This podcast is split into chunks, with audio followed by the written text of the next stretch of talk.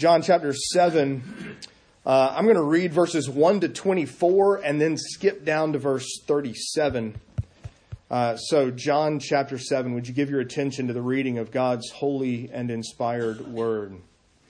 Uh, after this, Jesus went about in Galilee. Uh, he would not go about in Judea because the Jews were seeking to kill him. Now the Jews, uh, the Jews' feast of booths was at hand. So his brothers said to him, Leave here and go to Judea, that your disciples also may see the works you are doing. For no one works in secret if he seeks to be known openly. If you do these things, show yourself to the world. For not even his brothers believed in him. Jesus said to them, My time has not yet come, but your time is always here. The world cannot hate you, but it hates me because I testify about it that it works that its works are evil. You go up to the feast, I am not going up to the feast, for my time has not yet fully come. After saying this, he remained in Galilee. But after his brothers had gone up to the feast, when he uh, then he also went up, not publicly, but in private. The Jews were looking for him at the feast and saying, "Where is he?" And there was much muttering about him among the people. While some said he's a good man, others said, no, he is leading people astray. Yet for fear of the Jews, no one spoke openly of him. About the middle of the feast, Jesus went up into the temple and began teaching. The Jews therefore marveled, saying, How is it that this man has learning when he's never studied? So Jesus answered them, My teaching is not mine, but, is, but his who sent me. If anyone's will is to do God's will, he will know whether the teaching is from God or whether I'm speaking on my own authority. The one who speaks on his own authority seeks his own glory. But the one who seeks the glory of him who sent him is true, and in him there is no falsehood. Has not Moses given you the law, yet none of you keeps the law? Why do you seek to kill me? The crowd answered, You have a demon. Who is seeking to kill you?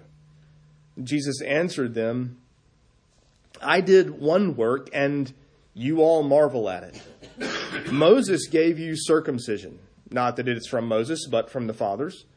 And you circumcise a man on the Sabbath. If on the Sabbath a man receives circumcision, so that the law of Moses may not be broken, are you angry with me because on the Sabbath I made a man's whole body well?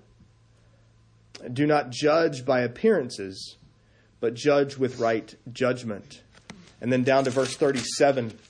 On the last day of the feast, the great day, Jesus stood up and cried out, If anyone thirsts, let him come to me and drink. Whoever believes in me, as the scripture has said, out of his heart will flow rivers of living water.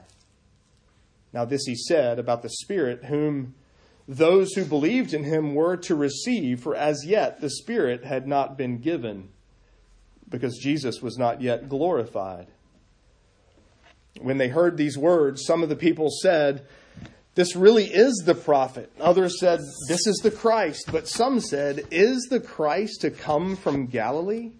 Has not the scripture said that the Christ comes from the offspring of David and comes from Bethlehem, the village where David was? So there was a division among the people over him. Some of them wanted to arrest him, but no one laid hands on him.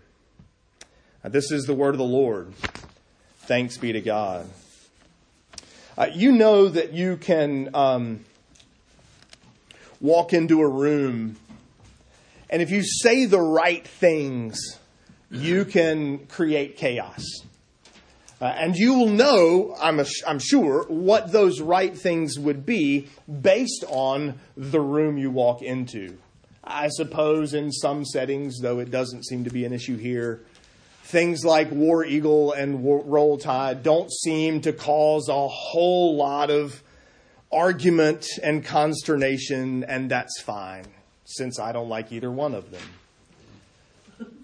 But we do know, we, we are aware that if we, if we say things political, if we say things religious, if we um, if we want to sort of stir up an argument, if we want to stir the pot, as it were, then we can offer our views on the college football playoff or on the, um, the, those running for office, and we know good and well that we can sort of the red in people's necks will gradually rise.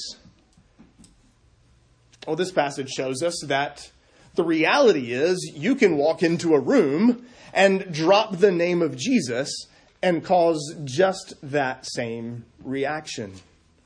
Uh, we see reactions of the people in the room, as it were, to Jesus and to who he is and what he has done. Walk into a room and say, Jesus is the Son of God, the only way of salvation, and you will get a variety of reactions. Some of them are pictured for us right here in John chapter 7. And I'll tell you, I'm 90% sure that I stole this outline. Uh, but I wish I could remember where I stole it, so I wouldn't. You, nobody would say, "Look, when he's just you know taking somebody." I wish I, I listened to sermons as I was coming back on Wednesday from taking my mom back to South Carolina, and uh, I don't remember where I got this. But anyway, first, I want you to see hostility toward Jesus. Notice in verse one, uh, John tells us. Um, actually, John covers six or seven, eight months of of the calendar in, in one sort of brush of the hand, right? Jesus went about in Galilee. That, by the way, that ministry is the focus of Matthew, Mark, and Luke. They get all sorts of attention to Jesus' ministry in Galilee. John just kind of tells you he was there. But more importantly, John tells you why he was there. Because did you notice the rest of the verse? Jesus went about in Galilee. Why? Well, because he wasn't going to go about in Judea because the Jewish people there wanted him dead. The reaction to Jesus already, I mean, we're only seven chapters in, and there's already this, this plot to kill Jesus. And, and at some level, it shouldn't surprise us, even in, in our world, that the mention of Jesus might make people angry and make you want to say, no, you can't say that, and to, to say you have to be quiet and you're not allowed to say those words, and that's hate speech, and you're not allowed to use that kind of language because the reality is this has always been the case. And, and John's been showing us this for several chapters now. This isn't the first time we've seen this. We can back up several chapters and see this pattern over and over again. And this passage is actually still dealing with the fallout from healing the man by the pool back at the beginning of chapter 5. Because in 518, we're told the people wanted to kill Jesus. And in verse 23 here of chapter 7, he looks back to that event he connects the anger of the Jewish leaders to I healed a guy head to toe. He was paralyzed, right? He, he couldn't, he had a mat. He was on his mat. He was paralyzed. He, he couldn't get into the pool. He couldn't heal himself. He couldn't save himself. And so Jesus healed him. And then the, the leaders see him walking around carrying his mat under his arm. And and Jesus is guilty. The man is guilty of breaking the fourth commandment. Jesus is guilty of breaking the fourth commandment, which is part of the point here. Their anger here, for us, a couple of chapters later, for them, several months later, is still rooted in that event. And what's interesting is that in verse 19 and then in verse 25, you see people in uh, verse 19, Jesus says, Why do you seek to kill me? In verse 25, some of the people there recognize that this is the guy that those people want to kill. In other words, it's not a surprise to anybody that Jesus' life is in danger. That's part of the point in verses 25 to 27 this is the guy they want to kill, and he's just standing there teaching. And nobody does anything. Like nobody reacts. Nobody, but they know that's the guy that the leaders want to kill. Jesus' life is in danger for something he did months ago and his anger, the anger of the crowds, the anger of the, the Jewish leaders continues. And what's interesting is that everybody knows it. Jesus knows it. The crowds know it. The Pharisees know it, of course, but down in verse 47, which we didn't read, but they actually want to sort of cover it up. Right? They send officers to arrest Jesus and they come back empty handed because they're like, Jesus is not like most normal people we go to arrest. And their response is, Has he duped you also? He's tricked you too? Some of these people, uh, depending on who's in the room, some of these people have seen Jesus do things that no mere man does, that no mere human can do. Some of these people, uh, he's turned water into wine back in chapter 2 that's not a natural process. It violates all sorts of laws of nature to turn water into wine like that. And yet, that was a small crowd of people that actually saw it. But word gets around. You're the steward, and you watch this guest turn these vats of water into wine. You're not keeping that a secret. You're, you're going to one up your friends. If nothing else, you think that's crazy. Let me tell you what I saw. They've, they've seen him feed thousands of people with very, not very much food. They've seen him, John tells us, perform other signs and wonders. In other words, they've watched Jesus sort of manifest his power and authority over creation itself and are angry at him. Like, think of the times you have thought, or the times, oh, well, the times your friends have thought, because we know better, right? The times your friends, someone I know once said, you know, if only Jesus would blank, then I'd believe. If Jesus would just, yeah, I don't know, make that chair move Right? If Jesus would suddenly, you know, lift the roof off of this, if Jesus would only do this thing, right? If he would turn, I don't know, this book into a bird, then I'd believe. We, that's the kind of stuff people say. Like, if he's really who he says he is, then have him prove it to me. But is seeing really believing? It wasn't here. It's not in John 7, so why would it be in 2023? Right? 2024 tomorrow. I'm glad it wasn't already because I would have missed that. But I mean, it, it wasn't it wasn't that then, so why would it be enough now? And yet, as as we read the US Census reports and the nones and the unchurched and the dechurched continue to grow on those census reports, we somehow get scared that Jesus is losing. We somehow get scared that, oh man, we thought we had, you know, Jesus, we thought you had his arm pinned. You're in this arm wrestling match, and then suddenly you're losing, and you're now you're on the wrong end of this battle.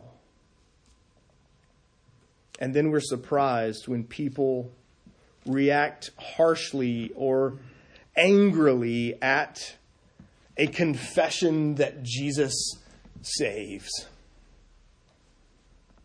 It shouldn't surprise us at all. But the reality is, it's not like the world's getting darker. It's not like that's new. It's right here in Jesus' own life. And they have the access to the things that we think would prove to us that Jesus is who he says he is. And they still didn't believe. There have always been people who refuse to acknowledge who Jesus is. But maybe what frightens us more is verse 13, for example. Because in verse 13, people are prepared to sort of offer their opinion about Jesus, and yet they didn't say anything why. because they were afraid of the very people who wanted to kill Jesus. It's entirely possible, and actually, John's later going to tell us it's likely, but we'll save that for later, that those who identify with Christ will face the same hostility he does. And that shouldn't surprise us. John's almost warning us now. Again, he's going to he's going to be clearer about it later, but John's sort of tipping us off to the fact that there is not just the possibility of, of creating animosity and stirring the pot and, and creating chaos in a crowd if you walk in and say, Jesus is Lord. Not only will they be angry at Jesus, but they will be angry with you. And this passage reminds us that identifying Christ, claiming with Christ, claiming Christ could cost you things like friends. It could cost you jobs. It could even, perhaps, we pray it's not so, but certainly could cost you your life. You can read church history and see the history of the church riddled with those very people.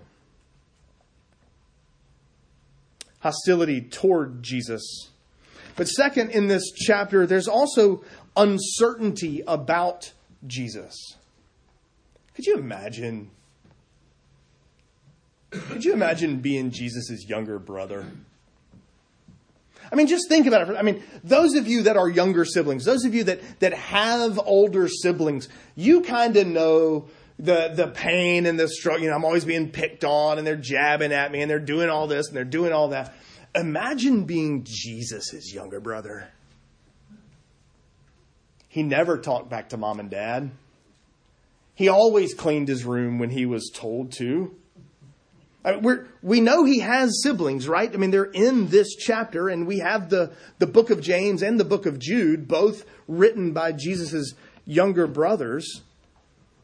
But it's almost easier to have an older brother who belittles you than to have one that never did. It would almost be easier to live with one that, that mocks you and makes fun of you and, and you know, gives you headaches and causes you pain and conflict in your life than to have one who never did those things. Who always did exactly what he was told to do. And younger siblings have sort of this front row seat. They've watched him grow up. They've seen his sinlessness. They've watched as each of them along the way got a spanking and Jesus never did. They've, they've seen him his entire life. They have this front row seat to the true person and work of who Jesus is. And yet, verse 5, they don't believe in him.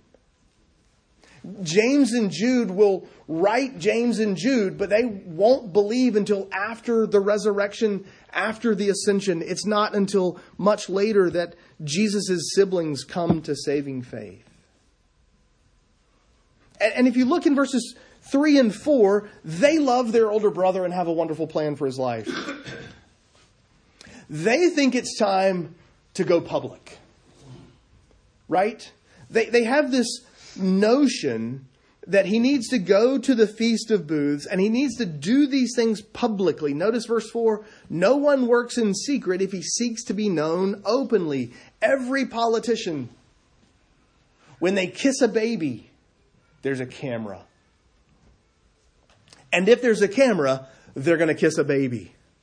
Every politician has an Instagram account following him around, following her around to publicize, to make, to make sure everybody can see and hear all these great, wonderful things they're doing because what they need is public approval, public sentiment. They have to go public. Their election depends on it. That's the mentality that Jesus' brothers have. Jesus, you need to go to the Feast of Booths. Why? Well, because all the Jews are going to be there. This is one of these required week long feasts, these celebrations that celebrate the, the bringing in the first fruits of harvest, which we uh, just read about a few minutes ago.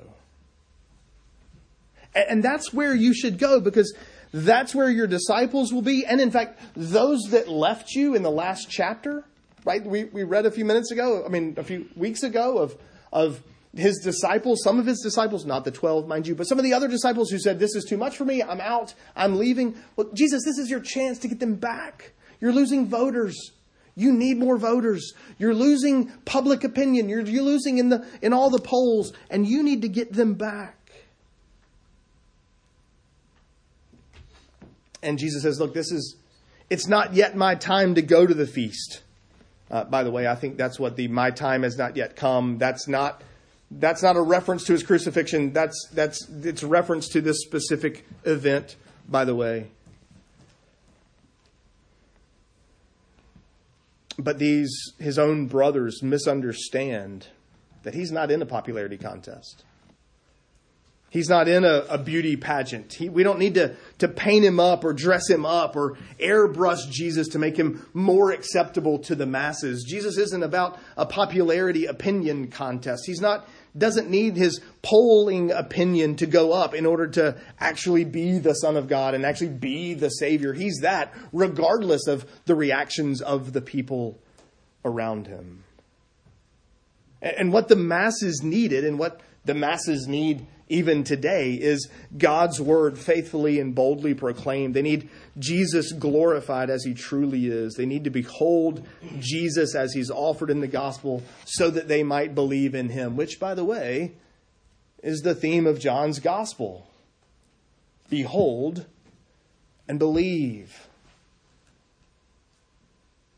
It's not the church's job to do a little bit of work to make him look a little more appealing, to add a little here, to take away a little there so that everyone will believe in him. The reality is his brothers don't understand, but that seems to be going around. They're not the only ones. There are lots of people who don't get it. You see in verses 12 and 13, for example. He's a good man. No, he's leading people astray. People are confused. The opinions vary greatly. Or look down again in verses 25 to 27. Again, we didn't read these verses. But isn't this the guy they're trying to kill? Maybe they think. Here he is speaking openly. Well, it must be that they really know he actually is the Christ and they can't do anything about him publicly. But the problem is he comes from the wrong place. He can't be the Christ because we know where he's come from, comes from and, and nothing good comes out of Nazareth anyway. And this can't be right. They're so confused about who he is. You can, down in verses 40 to 43, the same thing. This is the prophet. This is the Christ. But some said, Is this the Christ? This comes from the wrong place. We know his mom and him, and this he can't he can't be the Christ. We know his people. And for that matter, if you just read the chapter looking at all the questions that either people ask about who Jesus is or Jesus asks the people about who he is, it's, it seems to sort of elevate the reality that people just don't know. People are uncertain about who Jesus is. There's hosti- hostility toward Jesus, there's uncertainty about Jesus, and then finally, an invitation from Jesus. How would you respond to people rejecting you? How would you respond to people that you know want you dead? What's your reaction to other people that you know don't like you and want nothing to do? Are those the people you would invite to your Christmas party? No, you're going to invite the people you know want to be there and would actually be fun to be around. And you're not going to invite the, the drags. You're not going to in, invite the people that are just going to weigh the party down and sort of the Debbie Downers and whatnot. You're, you're going to invite fun people and friends and people that are close and people that you know and people that you know care about you. Notice Jesus' reaction. Notice how Jesus responds to people who are uncertain and who are hostile to him. Because right in the middle of the chapter, verses 37 to 39, Jesus sends out an invitation to all of them. He stands up and he cries out. By the way, that word cry out in verse 37 is the same Greek word as proclaim in verse 28.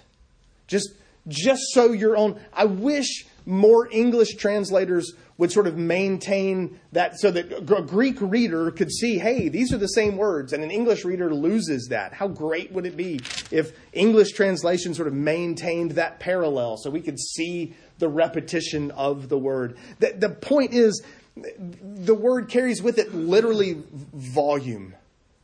It's not something that you say.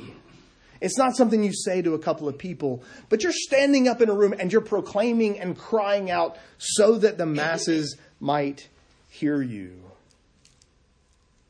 Each day of the feast, uh, the Feast of Booths, the priest would go and collect water in a gold pitcher from the pool of Siloam, Siloam, whatever. Um, and, and then there's this procession and fanfare and celebration, and he would bring it up to the temple uh, through the water gate into the temple and pour it around uh, the altar. And there would be this sort of daily ritual of, of gathering water from this pool and pouring it out there at the altar. So it's, again, another situation of Jesus using a physical reality, physical, visible hey, there's water. Hey, the people have been seeing this for days because it's the, now the last day of the feast. And the people have been watching as this water gets poured out, this water gets poured out, this water gets poured out over and over again. And Jesus connects himself to that water. That, that pouring of the water would remind the Jewish people of the water that, that, that flowed from the rock when God provided water for the people in the wilderness. Uh, it would remind them of uh, the well mentioned in Isaiah 12, uh, the well of salvation. There's all these pictures throughout the Old Testament of water related to God's provision and God offering deliverance and salvation for his people. And so Jesus takes that opportunity, he takes that sort of visible picture to say, if anyone thirsts, come to me.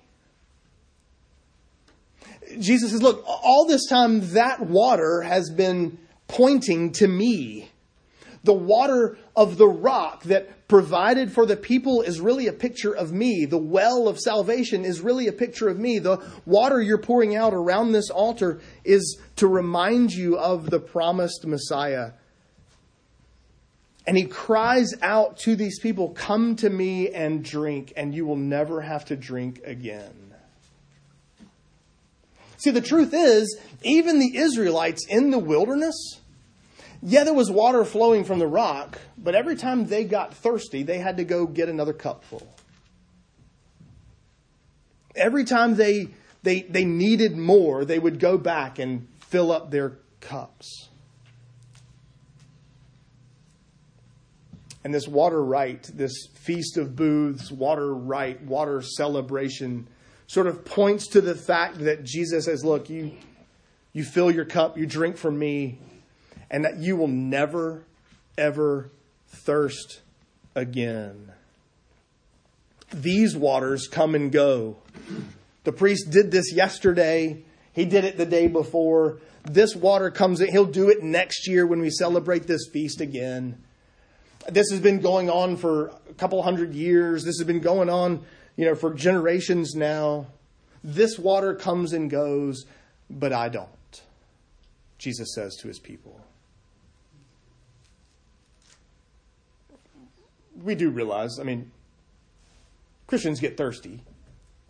Right? You, you, you play golf, you drink water. You play sports, you drink water. You get thirsty throughout the day, you drink water. Some of you carry Nalgene bottles or whatever bottles around with you all the time because we know it's good to drink water and because we get thirsty. That's not what Jesus means. He doesn't mean that if you just fill up your little cup full of water like this and drink this, then you'll never have to drink that water again. This isn't physical, it's, it's spiritual water. It's the water he promised to the woman at the well just a few chapters ago.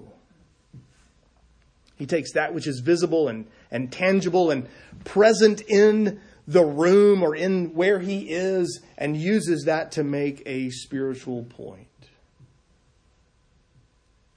In other words, if you're thirsty, come to Jesus and drink. If you're thirsty, come and drink from the well that is Jesus. But there's an implication here, even in the way Jesus says what he says in verses 37 and 38. See, sometimes people are thirsty and they don't know it. Part of what Jesus is saying here is not just if you know you're thirsty, but the reality is you are all thirsty whether you recognize it or not. Not, well, when you recognize it, you can come and drink, whatever. Part of what he's saying is you all need me. You all need to come and drink from the well that is Christ. But then there's something else going on in verse 38. Did you notice it? Whoever believes in me, as the scriptures have said, out of his heart will flow rivers of water. There's a, there's a sense in which, look, we, are all amazed. We're, we're all well, we sing Amazing Grace, right? We're all amazed that salvation is by grace alone, through faith alone, in Christ alone. We all know that it's not the labors of my hands, simply to the, uh, the cross I cling, right? It's not my work that saves me. It's the work of Christ that saves me, that our salvation is all of God's grace. But have you ever thought to take the next step? Not only is it all of His grace that you would be saved at all, but his plan is for those saved people to share that gospel, to share that salvation with other people who need it. Like, that's his, like, you think about yourself, you're going, I'm so unworthy of this salvation. No, no. You're equally unworthy, maybe even more so, to then turn around and be a conduit of that salvation by grace to others. In other words, there's this picture here that those, there's no better way to do this, right? That those who are, are, have, are piped into the well that is Jesus become a pipe, become a conduit for that living water to other people. And in many ways, he said this about the Spirit. It's the Spirit who is the pump that causes that water to flow. That's the work of God's grace in our lives. Jesus is the well. We become the conduit while the Spirit is the pump that activates the flow of water. Are you thirsty? Nothing can quench your thirst but Jesus. And may God grant us the grace that we might drink from the well that is Christ and serve as God's conduits so that others might drink also. Let's pray together. Uh, Father in heaven, we thank you for salvation that is all of your grace, that we come to Christ and there drink and be filled and never need anything else, never need a different well, never need to drink again. Uh, but we pray that you would use us, uh, that we would um, dig deeply into the well that is Christ, so to speak, that we might be filled, but that we might be overflowed, and that this message of salvation, this offer of the gospel, would go to people around us who are hostile and who are uncertain, who, at just the mention of the name of Jesus, get angry, get confused, don't know what to think. Father, we pray that you would use us to gather in your people, to grow your kingdom, and to honor and glorify Christ. We ask all this in his name and for his sake. Amen.